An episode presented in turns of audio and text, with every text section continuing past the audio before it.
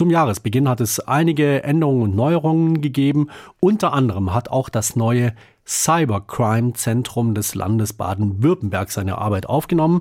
Das Zentrum ist in Karlsruhe angesiedelt. Noch sind nicht alle Stellen besetzt. Auch wer das Zentrum leitet, steht noch nicht fest. Aber zumindest ist schon mal die Aufgabenstellung für das Zentrum klar. Es soll sich befassen mit Kinderpornografie, mit illegalem Handel im Darknet, mit Hackerangriffen und digitalen Erpressungsversuchen. Die Zahl solcher Straftaten, die ist in den vergangenen Jahren kontinuierlich gestiegen und zunehmend stehen dabei auch Hochschulen und Universitäten im Fokus von Hackerangriffen. Und wie das dann konkret ablaufen kann, darüber berichtet unser Reporter Luca Hoffmann. In der Nacht zum 18. September erlebt die Hochschule Furtwang einen digitalen Albtraum. Cyberkriminelle greifen ihre IT-Systeme an. Nichts geht mehr, die Website ist offline, die Unibibliothek bleibt zu und alle Daten der Hochschulserver sind verschlüsselt.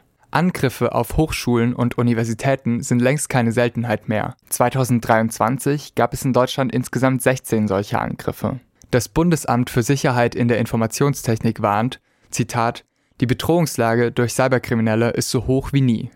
Durch eine geänderte Geschäftsstrategie und eine zunehmende Professionalisierung der Kriminellen geraten mittlerweile auch vermehrt Forschungseinrichtungen in den Fokus. Christoph Reich, Professor für Informatik und Informationssicherheitsbeauftragter an der Hochschule Furtwangen, erklärt. Diese Gruppe, die sind wie ein Unternehmen, das sind Profis, die möchten Geld damit verdienen. Das Geschäftsmodell von denen ist, die greifen alles an und wenn sie halt einen Schritt weiterkommen und hinter die Firewalls kommen, dann äh, versuchen sie da weiterhin Sicherheitslücken zu finden und dann äh, greifen die halt, wenn es geht, an. Cyberangriffe wie der auf die Hochschule Furtwangen laufen oft nach einem ähnlichen Muster ab, so Bernhard Brandl. Er ist Sprecher des Arbeitskreis Informationssicherheit beim ZKI, einem Verein, der den Austausch zwischen den Rechenzentren deutscher Hochschulen fördern will. Es gibt meistens mehrstufige lange Angriffswege. Oft wird monatelang, oft halt ein halbes Jahr vor den Angriffen zum Beispiel durch eine Phishing-Mail eingedrungen in eine Hochschule. Man ergaunert sich Passwörter und Kennungen. Mit sogenannten Phishing-Mails versuchen Kriminelle, Passwörter und sensible Daten ihrer Opfer zu erschleichen. Dazu ahmen sie Mails seriöser Absender nach und fordern ihre Opfer auf, oft unter Zeitdruck sensible Daten einzugeben oder auf an die E-Mail angehängte Dateien zu klicken. Ist der erste Schritt in das System einer Hochschule gemacht, versuchen die Kriminellen weitere Zugänge zu erbeuten und erlangen so immer mehr Macht über die IT-Systeme. Jetzt habe ich eine Kennung eines Studenten oder eines einfachen Mitarbeiters bekommen, der nicht allzu viel Privilegien hat. Jetzt schreibe ich unter dessen Namen dann an Administratoren auch Mails. Dann sagt der Administrator, ah ja, die Person kenne ich, äh, deren ihre Anhänge mache ich auf. Dabei ist es ein Hacker gewesen, der das verschickt hat. Und so kriegen dann die Hacker Zugriffe auf Konten von administrativ höher privilegierten Personen der Universität. Und am Schluss haben sie das ganze Uninetz im Griff und können das auf einen Schlag dann verschlüsseln. Nach der Verschlüsselung der Systeme versuchen die Kriminellen von den Betroffenen Lösegeld zu erpressen. So auch an der Hochschule Furtwangen. Die haben uns ja versucht zu erpressen und haben dann so ganz viele so kleine Textdateien verteilt auf unseren Systemen und wo dann drin steht, dass wir äh, uns doch melden sollen, um diese Verschlüsselung wieder rückgängig zu machen. Neben dem Erpressen von Lösegeld haben die Cyberkriminellen noch eine weitere Einnahmequelle.